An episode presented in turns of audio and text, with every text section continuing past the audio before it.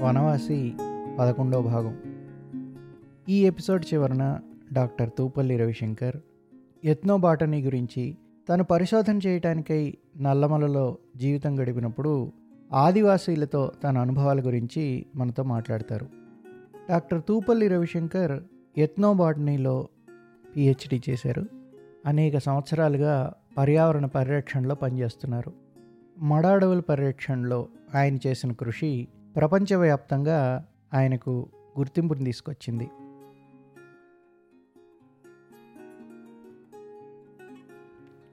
వైశాఖం జ్యేష్టం విడిచి ఆషాఢం వచ్చింది. ఆషాఢం ఆరంభంలో కచేరీలో పుణ్యాహం జరుగుతుంది. ఇక్కడంతగా మనుషుల ముఖాలు కనబడడం లేదని మనసు పీకుతోంది. అందరినీ పిలిచి సంతర్పణ చేయాలని చాలా రోజుల నుంచి కోరుకుంది. దగ్గరలో గ్రామం లేనందువల్ల ఘనోరీతి వారిని పంపి దూర గ్రామాల వారిని ఆహ్వానించాను. పుణ్యాహం రేపనగా ఆకాశం అంతటా మబ్బులు గమ్మి చిటపట చిటపట చినుకులు ప్రారంభమైనాయి. పుణ్యాహం రోజున ఆకాశమే చిల్లులు పడింది. మధ్యాహ్నం కాకముందే జనం అంత వర్షాన్ని కూడా లెక్కబెట్టకుండా గుంపులు గుంపులుగా రావడం మొదలుపెట్టారు. వాళ్ళని కూర్చోబెట్టడానికి కూడా కచేరీలో స్థలం చాలదు స్త్రీలు కూడా చాలామంది పిల్లలను చంకనెత్తుకుని వర్షంలో వచ్చారు. కచేరీ పెద్ద చావడిలో వాళ్ళని కూర్చోబెట్టాను. మగవాళ్ళు ఎక్కడ చోటు దొరికితే అక్కడ సర్దుకున్నారు. ఈ దేశంలో సంతర్పణ అంటే పెద్ద సన్నాహం ఏమీ అవసరం లేదు. బెంగాల్ దేశం ఎంతో దరిద్ర దేశమే. అయినా ఇక్కడి సాధారణ జనంతో పోలిస్తే బెంగాల్లో గర్భ దరిద్రులు కూడా సంపన్నులని చెప్పాలి. పైన ధారాపాతంగా వర్షం కురుస్తూ ఉంటే కల్తీ బెల్లం లడ్డూ తినాలనే లోభంతో జనం తలా ఒళ్ళు తడుపుకుంటూ తండాలు తండాలుగా వచ్చిపడ్డారు ఇక్కడ ఒక మోస్తరు స్థితిపరుల భోజన పదార్థాలు ఇవే. పది పన్నెండేళ్ళ కురవాడెవరో పొద్దుటి నుంచి వెన్ను విరుచుకుని చాకిరీ చేస్తున్నాడు. అతని పేరు విశ్వ ఏ పల్లె నుంచో వచ్చింటాడు పది గంటలకి కొద్దిగా ఏదైనా తినడానికి పెట్టమని అడిగాడు. ఆహార భండారం పైన లవటోలియా పట్వారి పెత్తనం. అతను గుప్పెడు చీనాగడ్డి గింజల పప్పు చిటికెడు ఉప్పు తెచ్చిపెట్టాడు. నేను దగ్గరే నిలబడి చూస్తున్నాను. కుర్రవాడు నల్లగా నిగనిగలాడుతున్నాడు. ముఖంలో చక్కని కళ ఉంది. అచ్చు శ్రీకృష్ణ విగ్రహంలా ఉన్నాడు. క్షుద్రమైన ఈ అల్పాహారం కోసం అతను మాసిన పైకండుగా కొంగు పరిచినప్పుడు అతని ముఖంలో సంభ్రమం ఆనందం చూడవలసిందే.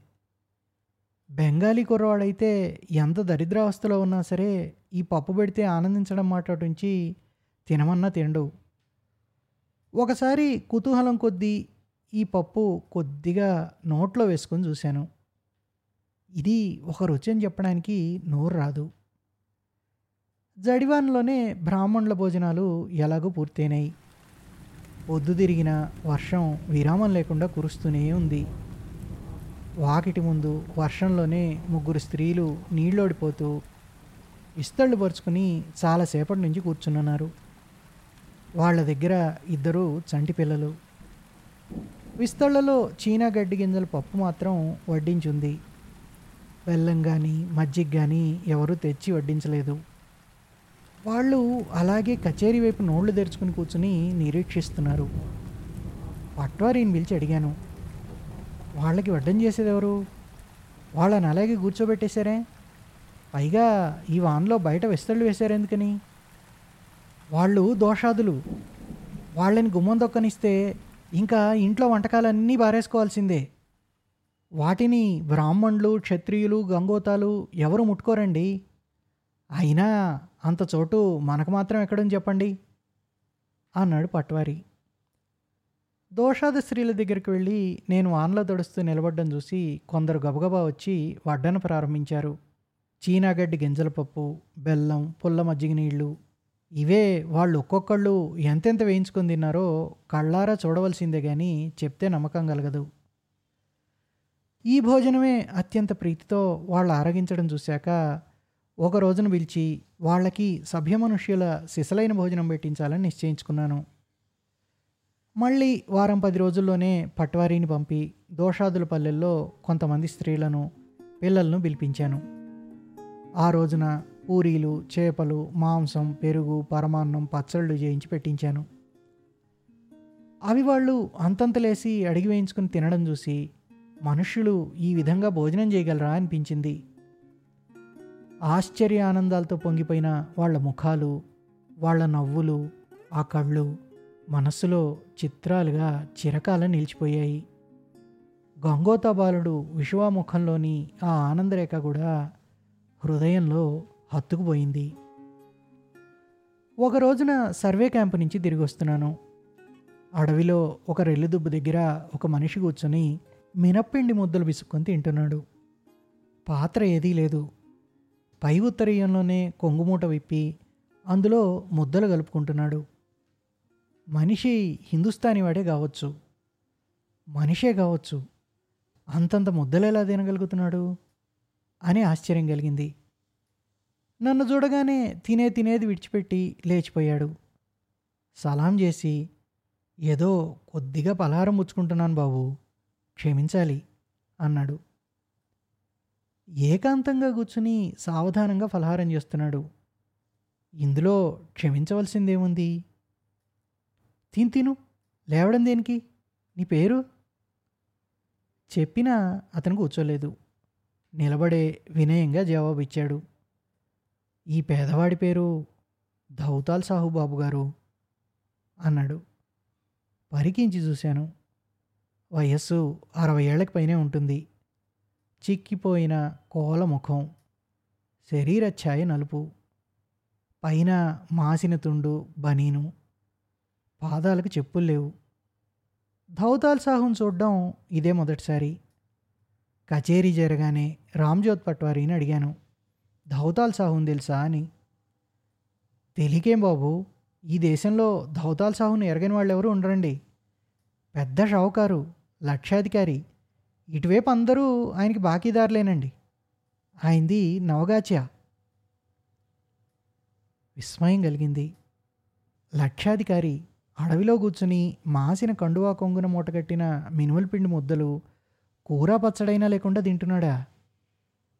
బెంగాల్లో అయితే లక్షాధికారులు అనేక మంది.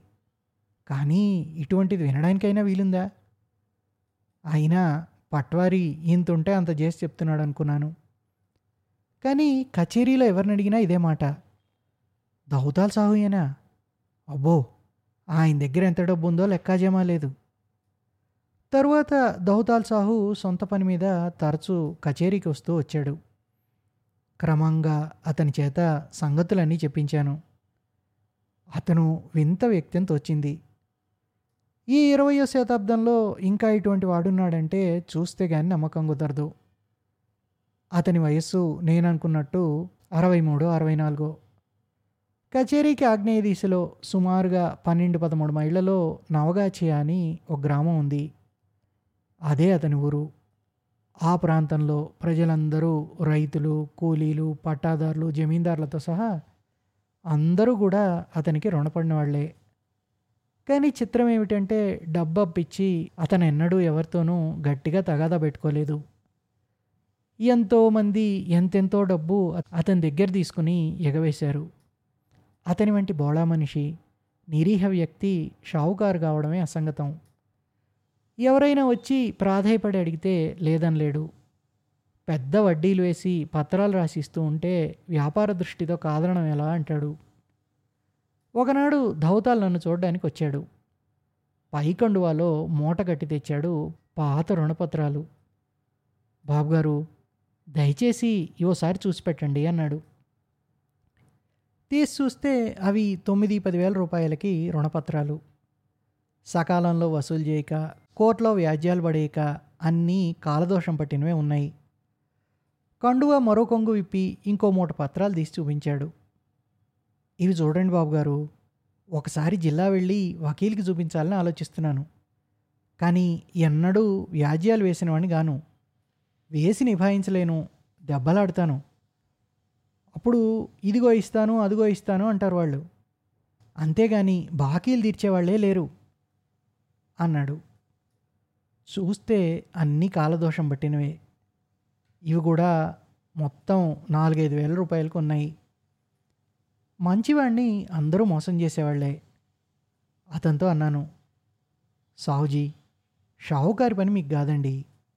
ఈ దేశంలో షావుకారు వృత్తి చేయాలంటే రాస్విహారీ సింగ్ లాంటి బలవంతులే చేయాలి.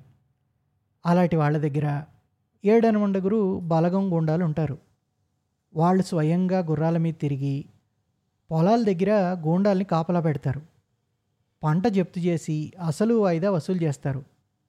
మీ బోటి మంచివాళ్ళకి బాకీలు ఎవరు తీర్చరు. ఎవ్వరికీ ఇంకా అప్పులు ఇవ్వకండి. ధౌతాల్ సాహుని ఒప్పించలేకపోయాను. అందరూ మోసం చేస్తారా బాబు? సూర్యచంద్రులు ఇంకా ఉదయిస్తున్నారు. పైన దేవుడు ఇంకా కనిపెడుతూనే ఉన్నాడు. డబ్బు ఊరికే ఉంచుకుంటే ఏమవుతుంది బాబు? వడ్డీతో పెంచకపోతే మాకు ఎలా గడుస్తుంది? ఇది మా వృత్తి కదా? అన్నాడు. నాకు ఈ వాదం బోధపడలేదు. వడ్డీ లోభం కోసం అసలు నష్టపరుచుకోవడం. అదేం వృత్తో నాకు తెలియలేదు. నా ముందే పదిహేను పదహారు వేల రూపాయల రుణపత్రాలను పరపర చింపివేశాడు. ఎందుకు పనికిరాని పాత కాగితాలు అన్నట్టు చివరికి అవి ఉత్తుత్తి కాగితాలే అయినాయి. అతనికి చెయ్యి వణకలేదు. కంఠం రుద్ధం కాలేదు. ఆవాలు ఆముదాలు అమ్మి డబ్బు సంపాదించాను బాబు. పిత్రార్జితం ఎర్రని ఏగాని కూడా లేదు. అంతా నేనే సంపాదించాను. నేనే పాడు చేసుకుంటున్నాను. వృత్తిలో లాభం ఉంటుంది నష్టం ఉంటుంది అన్నాడు. లాభము ఉంటుంది నష్టము ఉంటుంది. నిజమే. కానీ ఇంత నష్టాన్ని ఇంత స్థిర చిత్తంతో ఇంత నిరాసక్త భావంతో భరించగలరా అని ఆలోచన పోయింది. అతనికి ఈ భారీ బుద్ధి ఈ గర్వభావము ఒక్క వ్యాపారం విషయంలోనే కనబడతాయి. ఎర్ర గుడ్డలు కట్టిన ఒక్కల డబ్బా ఒకటి తీసి అందులో ఒక చిన్న ఒక్కల కత్తెర ఒక్కలు తీసి సన్నగా కత్తిరించి నోట్లో వేసుకున్నాడు. నా వంక చూసి నవ్వుతూ అన్నాడు రోజు ఓ పుంజిడి ఒక్కలు తింటూ ఉంటాను బాబు. నాకు ఈ ఖర్చే బాగా ఎక్కువ. డబ్బు పట్ల నిరాసక్తి పెద్ద నష్టాల పట్ల కూడా నిర్లక్ష్యము. ఇవే వేదాంతి లక్షణాలైతే దౌతాల్ సాహు లాంటి వేదాంతిని నేను ఇంకెక్కడా చూడలేదని చెప్పాలి. ఎత్నో బాటనీ అంటే బాటనీ అనేటే వృక్షశాస్త్రం.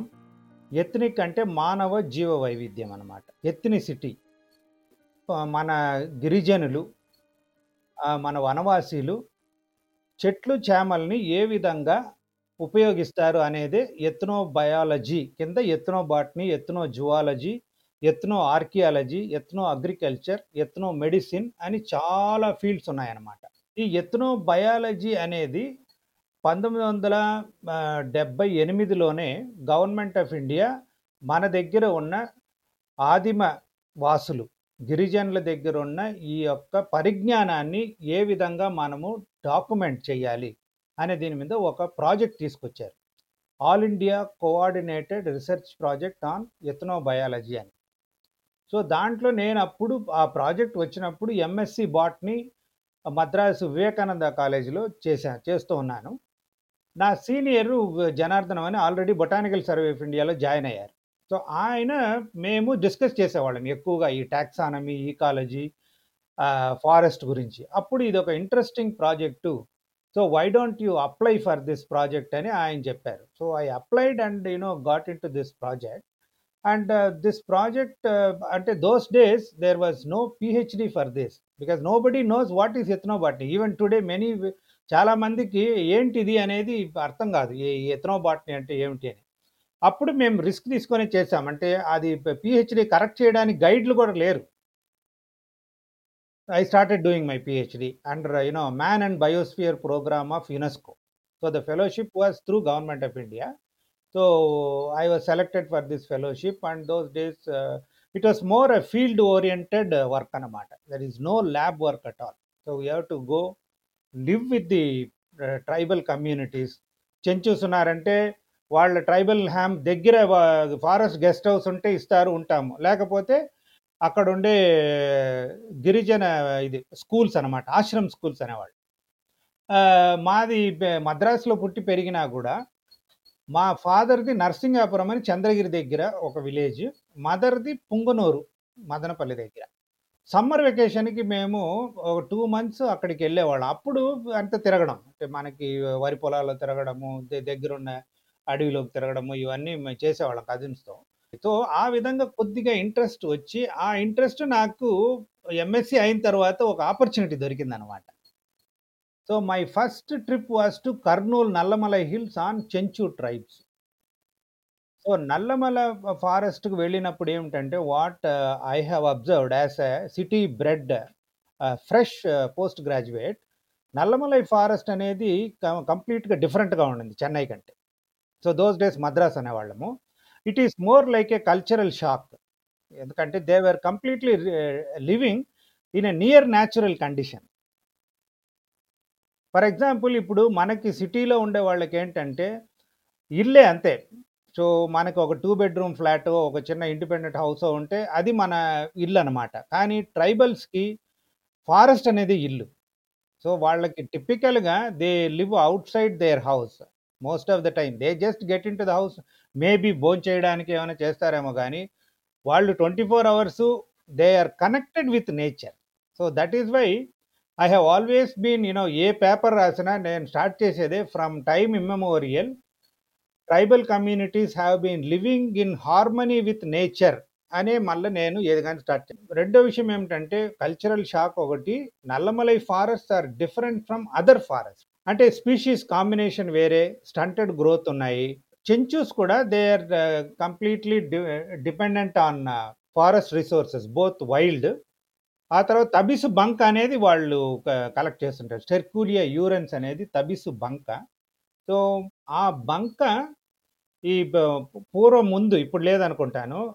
మన వెహికల్ గ్లాసెస్ ఉంటాయి చూసారా? అవి ముందు ఇరిగిపోయిందనుకోండి అలాగే ఉంటుంది. అవి విరిగితే చెదరదనమాట గ్లాసు. అవి పట్టుకునే ఆ పట్టుకునే దానికి కూడా ఈ గమ్ము ఉపయోగిస్తారని నేను విన్నాను. అంటే wild plants are useful in many ways even though there is technology.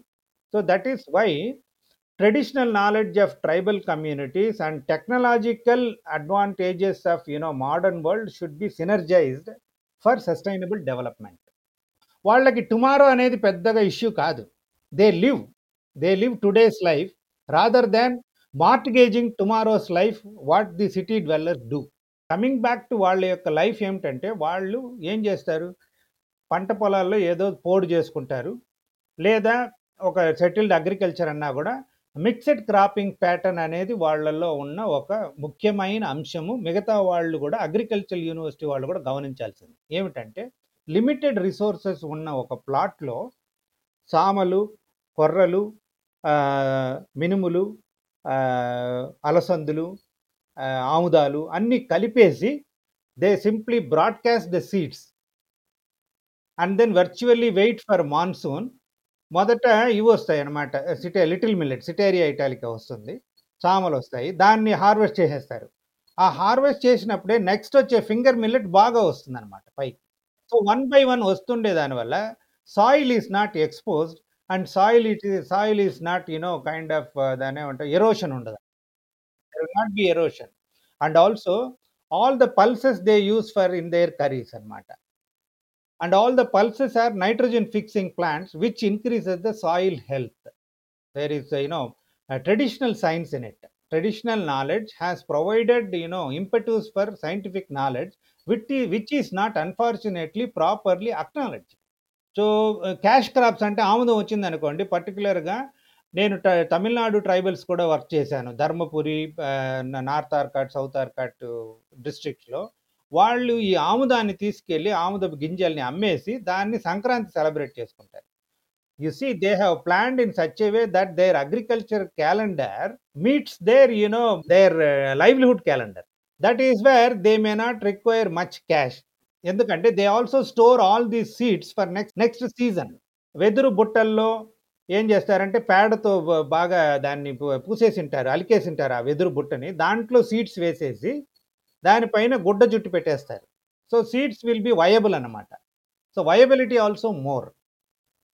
And traditional granaries ఉన్నాయి వాళ్ళకి. ట్రెడిషనల్ గ్రానరీస్ అంటే రౌండ్‌గా మనకి మచిలీపట్నం కృష్ణా జిల్లాలో చూసామంటే గడ్డితో చేసింటారు వాళ్ళైతే మట్టితోనే చేసి పైన గడ్డిని ఇలా చేసింటారు వాళ్ళు సో కోనికల్ షేప్లో ఉంటుంది అప్పుడు వర్షం పడినప్పుడు కూడా ఈజీగా ఇదైపోతుంది లైట్ కూడా పెనిట్రేట్ కాదు రిఫ్లెక్ట్ అయిపోతుంది so the inside of the granary will be warm during winter and you know slightly cooler during summer it is designed in such a way that is the traditional knowledge దాన్ని చూసే మన ఫార్ ఇది మన food corporation of India వాళ్ళ godowns అంతా that is called Pusa bin technique అంటారు. కింద అలాగే బయటికి ఒక ప్లాట్ఫామ్ ప్రొట్రూడ్ అయి ఉంటుంది. సో ఆ ప్లాట్ఫామ్ వల్ల rodents cannot you know climb upside down like lizards so నన్ను అడిగితే నేను స్టడీ చేసింది ఈ ట్రైబల్ టెక్నిక్స్ అంతా చూసే ఈ యొక్క పూసాబిన్ టెక్నిక్ అనేది క- కనుగొన్నారు. So there are so many things which have which we have imitated and observed ఈ ఎత్నో బాటనీలో ఎత్నో మెడిసిన్ అనేది how tribals treat their diseases వాళ్ళు ఏదో తినింటాడు చనిపోతే ఓకే ఇది పాయిజనస్ బ్రతికాడంటే కొంచెం పాయిజనస్గా ఉండేది అంటే మత్తు ఇచ్చేదాన్ని ఏం చేస్తారంటే ఫిష్ క్యాచింగ్కి యూజ్ చేస్తారు. There are a few species Randia ఇవంతా దాన్ని బాగా దంచేసి నీళ్ళల్లో కలిపేస్తారనమాట ఆ కాయలు అది చేపలు వచ్చి తింటాయి. అవి కొద్దిగా మత్తుతో వెల్లకిల పడిపోతాయి నీళ్ళలో తేలిపోతాయి. పెద్దవి పట్టుకుంటాడు చిన్న వదిలేస్తాడు. మళ్ళీ ఈ చిన్నవి కొద్దిసేపు తర్వాత it regains consciousness and gets into the water this is the best sustainable management of bio resources and ఇంకోటి కూడా చూశాను. ఈ బ- మనకి తుమిక్ పండ్లు అంటారు డయోస్పైరస్ మెలనోక్సైలాన్. ఆ చెట్టుని నేను ఫారెస్ట్లో నడుస్తుంటే ఆ చెట్టుకి ఆ స్టెమ్కి ఒక చోట బాగా దెబ్బ తగిలినట్టు ఉంది ట్రైబల్ని అడిగితే పక్కనే ఒక చిన్న బ- బండరాయి లాగా ఉండేది మనం చేత్తో ఎత్తగలిగింది. సో దాన్ని ఎత్తి అదే చోట కొట్టమన్నాడు. సో కొడితే ఆ, బాగా పండిపోయిన ఫ్రూట్స్ కింద పడాయి పండ్లు. దాన్ని ఎత్తుకొని మేము తిన్నాం. అంటే టెక్నిక్ ఏంటంటే ఏమాత్రము దాన్ని పచ్చివి క- కోసేయకుండా పండినవి మాత్రం తినడము. ఎందుకు అంటే ఆ పండిన వాటిలో గింజలు అయితే మళ్ళీ మొలకెత్తాయి. You don't have anything to explain in terms of science in this. ఈ కొన్ని బె- మా- ఈ మందు మొక్కలకి బెరడు తూర్పు వైపు తీసుకోవాలి అంటాడు. నా థీసిస్ కరెక్ట్ చేసింది రిచర్డ్ ఇవాన్ షుల్టిస్ అని హార్వర్డ్ యూనివర్సిటీ. ఆయన ఏం చెప్పారంటే one of the best thesis in the tropical countries and it can be emulated for you know replication in other countries also అని ఆయన హైలీ కమెంటెడ్గా పెట్టాడు. ఆయనతో కనెక్ట్ అయిన తర్వాత ఆయన పేపర్లన్నీ పంపించాడు. He work in Amazon forest దాంట్లో ఆయన ఒక పేపర్లో ఏం రాసినాడంటే on one side when the you know the sun rays falls cambial activity is more అన్నది లోపల అంటే మన కేంబియల్ యాక్టివిటీ అనేది ఫ్లోయం అండ్ జైలం అనేసి ఉంటుంది. నీళ్ళు పైకి తీసుకెళ్ళడానికి. మేబీ దీనివల్ల మీకు any medicinal plant is valued in terms of the concentration of the active principle responsible for the therapeutic value of the medicine అంటే. ఆ యొక్క పర్సంటేజ్ యాక్టివ్ ప్రిన్సిపల్ అనేది ఈ క్యాంబియల్ యాక్టివిటీ ఎక్కడ ఎక్కువ ఉంటుందో అక్కడ మీకు బాగుంటుంది. అందుకు ట్రైబల్స్కి ఈ నాలెడ్జ్ ఎలా తెలుస్తుంది? అంటే వాళ్ళు సో చుట్టూ తీసినాడు ఏది ఏ పక్క మెడిసిన్ బాగా యాక్టివ్గా బాగా ఇట్ స్క్యూడ్ అనేది అబ్జర్వ్